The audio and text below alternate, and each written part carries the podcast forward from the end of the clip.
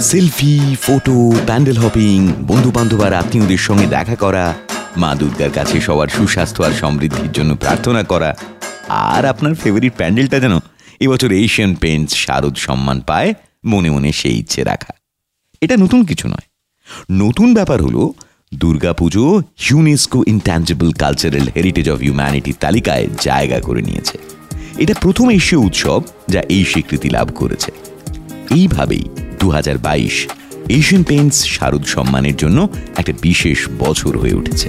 মধুর স্মৃতি মধুর স্মৃতি মধুর স্মৃতি মধুর স্মৃতি।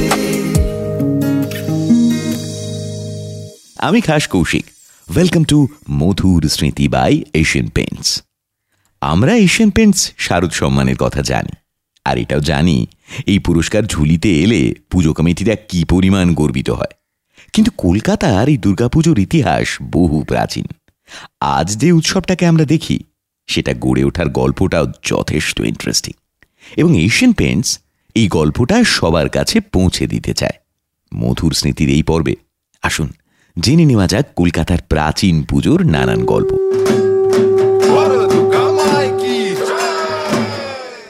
সাবর্ণ রায়চৌধুরী পরিবারে ষোলোশো সালে দুর্গাপুজো শুরু হয়। কেটে গেছে চারশো বছর। আজও অমলিন রায়চৌধুরী বাড়ির পুজো। বেহালা তথা কলকাতার সব থেকে পুরনো দুর্গাপুজো বললেই যে পুজোর কথা মাথায় আসে, সেটা হলো এই সাবর্ণ রায়চৌধুরী বাড়ির দুর্গাপুজো। নমস্কার, আমি শুভদীপ রায়চৌধুরী, সাবর্ণ রায়চৌধুরী পরিবারের ছত্রিশতম বংশধর কথা বলছি। বর্তমানে আমাদের পরিবারে আটটি দুর্গাপুজো হয়, বরিশায় ছটি হয়। একটা আটচালা বাড়ি, বড় বাড়ি, মেজ বাড়ি, মাঝের বাড়ি। ব্যানাকি বাড়ি এবং কালীকিঙ্কর বাড়ি। এছাড়াও বিরাটিতে একটি বাড়ি এবং নিমতাতে একটি বাড়ি। এক চালির সাবেকি প্রতিমা, তবে এক চালির ওপর ত্রিচালা বসে, অর্থাৎ টানা চৌড়ি আকৃতির প্রতিমা হয়। মায়ের এক পাশে শ্রীরামচন্দ্র থাকেন এবং এক পাশে মহাদেব থাকেন। তাদের নিত্য সেবা করা হয়। সাতটি বাড়িতে আমিষ ভোগ হয় এবং একটি বাড়িতে নিরামিষ ভোগ হয়। এবং আটচালা বাড়ির যে পুজো, সেই মায়ের গায়ের রং হয় শিউলি ফুলের বোটার মতো। কলকাতার দুর্গাপুজো বলতে গেলেই প্রথমেই যে বাড়ির নাম চলে আসে, সেটি হচ্ছে আমাদের উত্তর কলকাতার সুতানুটিতে নবকৃষ্ণদেবের প্রতিষ্ঠিত দুর্গাপুজো। মানে মুহূর্তের মধ্যে উনি ওই অঞ্চলে একটি বসত বাড়ি কিনে, সেই বসত বাড়িকে সংস্কার করে উনি ঠাকুর দালান তৈরি করেছিলেন। দিল্লি থেকে বিভিন্ন কারিগরকে এনে উনি বিভিন্ন রকমের কারুকার্য করেছিলেন। মুম্বাই থেকে বিভিন্ন কারিগর এসেছিল। মানে উনি দেখিয়ে দিয়েছিলেন যে কলকাতার পুজো কাকে বলে। একসময় যখন ফোর্ট উইলিয়াম তৈরির সিদ্ধান্ত নিয়েছিল ইংরেজরা, সেই সময় সন্তানদের নিয়ে সুতানুটিতে চলে আসেন নবকৃষ্ণদেবের মা। ইংরেজি, ফার্সি, সংস্কৃত এই তিন ভাষাতেই দখল ছিল নবকৃষ্ণদেবের। সতেরোশো সাতান্ন সালে রাজা নবকৃষ্ণদেব শোভাবাজার রাজবাড়িতে দুর্গাপুজোর শুরু করেন। সময় পেরিয়ে আজও সেই ঐতিহ্য বর্তমান। কীভাবে শুরু হয় এই পুজো বলবেন এই পরিবারের সদস্য। আমার নাম অলোক কৃষ্ণদেব। আমি রাজা নবকৃষ্ণদেবের সরাসরি সপ্তম পুরুষ। আমাদের পুজোটা শুরু হয়েছে রাজকৃষ্ণদেব হওয়ার পর। সতেরোশো নব্বই সালে ভারতের অবস্থাটা অন্যরকম ছিল, ব্রিটিশ আমল, এবং আমরা মোটামুটি রাজাই ছিলাম বলতে পারেন ইন লেটার অ্যান্ড স্পিরিট অতএব খুব জাঁকজমক হতো। আমরা কলকাতায় প্রথম মেলা প্রচলন করি নাগরদোল্লা ঘোড়াদোল্লা আমি ছোটোবেলা অবধি দেখেছি। তারপরে আপনার বাইজি নাচ, যাত্রা, থিয়েটার, কবির লড়াই, পক্ষীর লড়াই, এক মাস ধরে উৎসব হতো এবং এটা চলতে থাকতো। সেই যে পুজো হয়ে আসছে, আমরা তার কোনো পরিবর্তন করিনি। আমাদের বাড়িতে, রাজবাড়িতে চিক প্রথা আছে কাটেন পর্দা প্রথা। সে চিক আগে, আমি ছোটোবেলা দেখেছি, চিক ডাকবার মতো, মাদুরের মাদুরের মতো দেখতে এবং তার ডিজাইনটা আমার চমৎকার। ভেতর থেকে দেখা যাবে কিন্তু বাইরে থেকে দেখা যাবে না। মেয়েরা ভেতর থেকে দেখতে পাবে বাইরেটা, কিন্তু বাইরের লোক দেখতে পাবে না। এমন সুন্দর বোনা এবং তারপর যে আঁকা, এ মাদুরে কাংড়া কুলু ভ্যালি, রাজপুত, এই সমস্ত আর্ট আঁকা ছবি থাকতো। কী সুন্দর দেখতে। যাই হোক, এই পর্দা প্রথার জন্যে আমরা এখনও প্রতিভার সামনে সরাসরি কেউ দেখতে পাবে না। যার জন্যে প্রতিভার সামনে আমরা চালচিত্রের থেকে কতগুলো লাঠি পুঁতে দিই। সেখান থেকে অব, লম্বা লম্বা অভ্র ঝুলিয়ে দিই, ঝুপি করে দুলবে হট করে এসে দেখতে পারবে না। একটু কষ্ট করে দেখতে হবে।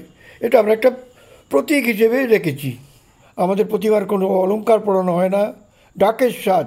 এই ডাকের সাজের প্রচলন করেছি আমরা। কৃষ্ণনগর থেকে শিল্পী আনি রাজা নবকৃষ্ণদেব ডাকের সাজের প্রচলন করলেন। এই ডাকের সাজ কতটা এলো থেকে সেই সময় জার্মানি থেকে সিলভার ফয়েল বাই পোস্ট আসতো। ডাকে আসতো রাংটা, সেই রাংটা দিয়ে ডাকের সাজ তৈরি হতে বলে, ডাকের সাজ নাম। এই নামটাও আমরা প্রচলন হয়ে গেছে। এখন তো ডাকের সাজ রমরমা খুব লর্ড ক্লাইভ থেকে লর্ড হেস্টিংসের মতো ব্রিটিশ শাসকরাও এসেছিলেন এই রাজবাড়ির পুজোয়। এমনকি রবীন্দ্রনাথ, বিবেকানন্দ, বিদ্যাসাগর, গান্ধীজির মতো মনীষীদেরও পদধূলি পড়েছিল এই রাজবাড়িতে। একসময় কামানের তোপ দেগে শুরু হতো শোভাবাজার রাজবাড়ির সন্ধি পুজো সমাপ্তিও হতো কামানের গোলার শব্দে। তেমনি চিরাচরিত রীতি মেনে নীলকণ্ঠ পাখি ছেড়ে দেওয়া দেওয়া ছিল বিসর্জনের আগে। এখন বন্যপ্রাণী সংরক্ষণ আইন লাগু হওয়ায় নীলকণ্ঠ পাখি ছাড়া বন্ধ হয়ে গেছে রাজবাড়ির দুর্গাপুজোতে। শোভাবাজার দেব পরিবারের কর্তা কি বলেন? আমাদের ধর্মীয় ধারণা, নীলকণ্ঠ পাখির গলাটার কাছে একটু নির্মত আছে। উনি হলেন শিবের দূত, অর্থাৎ জমায়ের দূত। সেই জন্য আমরা দুটো নীলকণ্ঠ পাখি নিয়ে আসতাম। একটা আমরা এস এম এস করছি আর কি।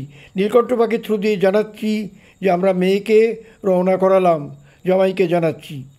একটা যখন কাঁধে তুললাম ছেড়ে দিলাম আর একটা জোড়া নৌকা গঙ্গায় তখন নৌকাটা ছাড়া হলো তখন স্ট্যান্ড বাই আর একটা ছেড়ে দিলাম।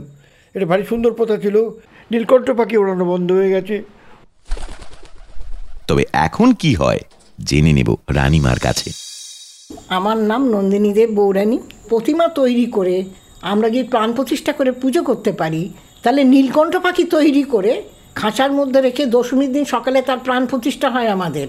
করে খাঁচায় রাখা হয় দুটোকে যখন এইখানে মাকে তোলা হয় একটাকে কোথাও বসিয়ে দেয় আবার গঙ্গায় গিয়ে একটাই গঙ্গায় দিয়ে দিতে হয়। প্রাণ প্রতিষ্ঠা করে ওই নিয়মটা আমরা রেখে দিই।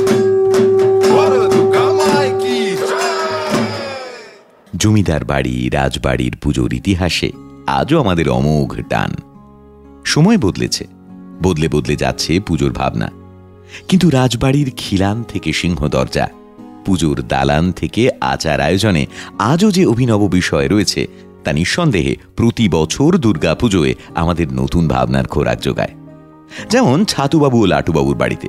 দেবী দুর্গার সঙ্গে লক্ষ্মী ও সরস্বতী থাকেন না। তার পরিবর্তে দেখা যায় পদ্মের উপর বসে আছেন দুর্গার দুই সখী। জয়া ও বিজয়া। লাহাবাড়ির দুর্গা প্রতিমা একদমই অন্যরকম। এখানে শিব ঠাকুরের কোলে দুর্গা ঠাকুর বসে থাকেন। দেবীর হাতে থাকে না কোনো অস্ত্র। পায়ের কাছে থাকে না মহিষাসুরও। কারণ লাহাবাড়িতে মহিষাসুর মর্দিনী রূপে দেবী পূজিত হন না। এখানে তিনি অভয়া বা হরগৌরী রূপে পূজিতা।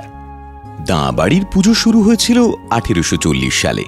শোনা যায়, এই পুজোর প্রতিষ্ঠাতা শিবকৃষ্ণ দাঁ ফ্রান্স থেকে অর্ডার দিয়ে দেবীর অলঙ্কার আনিয়েছিলেন।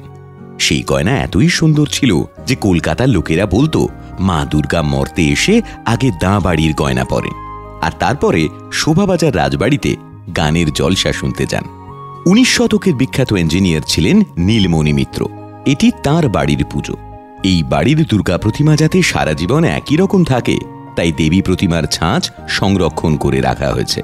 মানিকতলার ঘোষবাড়ির বিশেষত্ব হল এখানে সন্ধি পুজো হয় না। তার পরিবর্তে সকাল এবং সন্ধ্যায় কল্যাণী পুজো হয়ে থাকে। পরিবারের প্রবাদ প্রতিম গিরিশচন্দ্র ঘোষ এই প্রথা চালু করেছিলেন। জমিদার বাড়ি আর রাজবাড়ির দুর্গাপুজোর ইতিহাস সুদীর্ঘ।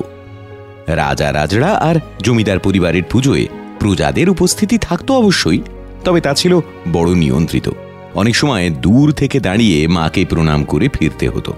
দালানে ওঠার অনুমতিটুকুও ছিল না। তবে কিনা প্রজা তো মায়েরই সন্তান।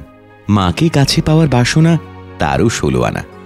বারো ঘর এক উঠোনে জড়ো হয়ে স্থির করল, পুজো হবে আমাদের। কারও দালানে নয়, কারও দানে নয়। আমরা যে যা পারব, তা জড়ো করেই উমাকে আনব আমাদের উঠোনে। মা আমাদের সব্বার। এই শুরু হলো বারোয়ারি পুজোর ভাবনা। সেই ভাবনা এমন বিস্তৃত হলো যে বাঙালির দুর্গোৎসব বিশ্ব সংসারে শ্রেষ্ঠ উৎসবের স্বীকৃতি পেল অচিরেই।